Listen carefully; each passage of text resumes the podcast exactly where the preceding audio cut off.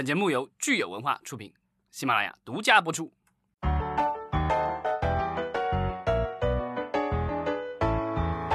欢迎大家收听新一期的影视观察，我是老张。大家好，我是石溪。今天是四月九号，星期四。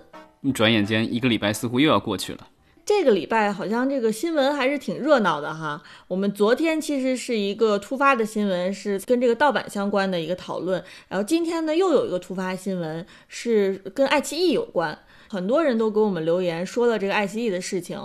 首先我们看到的是秋水与秋雨，他说。当年这个《三生三世十里桃花》和《楚乔传》有四百多亿的播放量，嗯，他说一看就是假的，所以他其实希望我们可以谈谈收视播放量造假这种行为的利与弊。然后还有 Maggie 韩，他说他也看到了国外的一篇文章，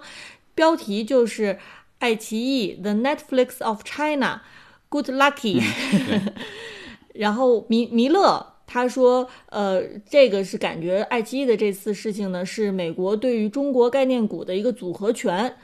所以他觉得我们就是静观其变哈就行了。我觉得话，就是因为像我们听友指出来的这种所谓的收视的造假的话，其实我觉得这个可能。”问题都不算太大，因为之前其实咱们也看到过，聊在节目里也聊到过，就是爱奇艺其实之前都跟数据造假公司打过官司，因为其实除了这个可能官方默许下的某一些这个数据的这个收视数据的夸大以外，其实还有一些是因为这个宣传方或者什么的，因为这些利利益相关的公司，他们为了满足广告客户的虚荣心或怎么样的，就是专门请了一些这种这种公司去帮他们把这个数据给给拉拉高。就是咱们说的刷量。对，那这种情况的话，其实平台也很头疼，因为对他来说，这个数据如果水分太多的话，对他的这个后台也不是很好。所以呢，其实爱奇艺之前也跟这样的类似这样的公第三方公司打过官司，所以他在这方面的话，我觉得他还是有一定的克制的。但是，呃，如果是财务数据造假，那就是另外一回事儿，因为我觉得就是这种王婆卖瓜自卖自夸什么之类的，我觉得这个问题不算太大。但是如果你是做到了这个财务造假的话，那就是一个诚信问题了，因为这是一个上市公司，你面对的这成千上万的这个投资人，有机构投资人，有普通的老百姓，那这个你坑了别人的钱，这个我觉得就不大好了。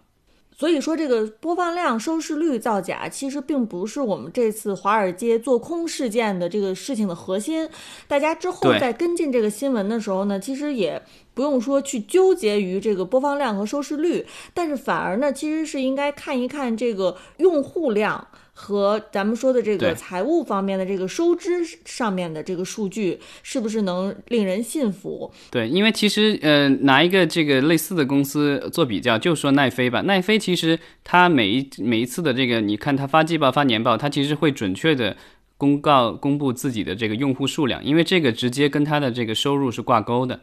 但是呢，就是它的这个每一个节目的这个观看量的话，因为它在这个系统里，就是普通的用户是看不到它的观看量的，所以呢，它有时候时不时的会公开一些它的所谓的这个收看的数据，但这个都是不会给第三方去印证的，所以呢，其实就他爱说多少就多少，但就算你对他有质疑，但这东西不违法，所以呢，就是你看看就行了，然后你要不相信的话，你可以自己去做研究。这个就跟爱奇艺这个类似，就是说这个它这个数据的话，我觉得就即便是有水分，我觉得你也呃对它无可奈何。但是呢，就是如果它这个东西，呃，就是在财务上面做了假的话，那它就是违法了。这个东西的话是会有人要付出代价的。我看到就是这个做空报告里面，他提出来的其实就是有一些置换的版权方面哈，就是可能并没有实际的现金流的发生，但是他可能在财务里面把这个现金流做进去了。嗯，当然具体事实是怎么样的，可能我们现在并不知道，那只能就是接下来像这个弥勒所说的哈，就是静观其变。当然就是说这是不是就是美国针对中概股的，就是进行的一次打击呢？呃，其实时间上来讲的。确有点巧合，我们看说，呃，一个是最近这个疫情扩散哈，可能的确就是产生了很多这个纠纷。但同时呢，我们也知道说，这个月份正好是每年的这个财报或者年报要出来的这个时间，那正好这是所有这些时间点就赶到一块儿了。呃，我觉得可能还有一段时间的酝酿吧，这个都不好说，因为之前瑞幸也是这个站起来对吧，就是非常义正言辞的说绝对。绝对是造谣，最后呃两个月以后，然后说出来自己说这个作假了，所以这个东西可能还得看最后他自己官方是怎么样的一个表态，以及后续的一些事情的发展吧。我们可以关注这个东西都不好说。之前也有公司被这种呃报告做空过，但后来也没事儿。当然还有一些公司就是最后坐实，那最后付出的代价也是很严重的。嗯，另外有一个问题，其实我想探讨，就是我们比如说像就中国的传媒公司，呃，在这个中国市场运作呢，可能是不是有一些行业的规则和行业的习惯，包括如果是在国内上市的话，其实是跟到华尔街去上市是非常不一样的，就是可能它的规则呀，以及大家如何去看待某一些事情，可能态度和角度是不一样的，就会不会有一些文化差异，导致说美国人。可能没法理解我们国内的这个流媒体平台它是怎么运作的，所以他才会在报告里面可能有一些疑问。因为我看，呃，也同时有一些分析文章认为说是这个做空的公司，他们可能对某一些操作方式是不理解，产生了误解。不好说，因为这个东西就是对公司来说，一块钱就是一块钱，不管是在中国的一块钱还是在美国的一块钱。所以在钱上面，如果你你要去造假的话，我觉得总会留下蛛丝马迹的。嗯，然后这个顺藤摸瓜，对吧？Follow the money，这是那个什么？如果没记错，这个是那个叫什么《水门事件》那部电影里，是吧？这个钱其实是一个全球通用的语言，它其实不分说是在中国的钱还是在国外的钱哈。虽然说文化可能两边有不一样的。对，而且而且会计准则这种东西是非常明确的，没有太多的这个让你可以自由解读的空间，不会说因为有文化差异你就可以，因为它毕竟是在美国上市，如果它只是在国内运作，然后在国内上市的一个公司的话，那其实美国的会计准则怎么样，它都不用不着去管的。但是呢，它因为拿了大量的外国外的投资人的钱，然后它公司是在国外上市，所以它必须要符合美国的这些相关的这些规定，这个。这你既然对吧？你既然有有了这个享受到了这个相关的利益，那你有一有自有自然有相应的责任。对，所以我们之后呢也会持续跟进这则新闻，如果有更新的话呢，我们也可以及时跟大家分享。那我们今天关于爱奇艺的这个事情就说到这儿，然后在节目的最后呢，我们可以来聊一聊韩国的新闻，因为最近呢韩国也是在抗疫进行的如火如荼。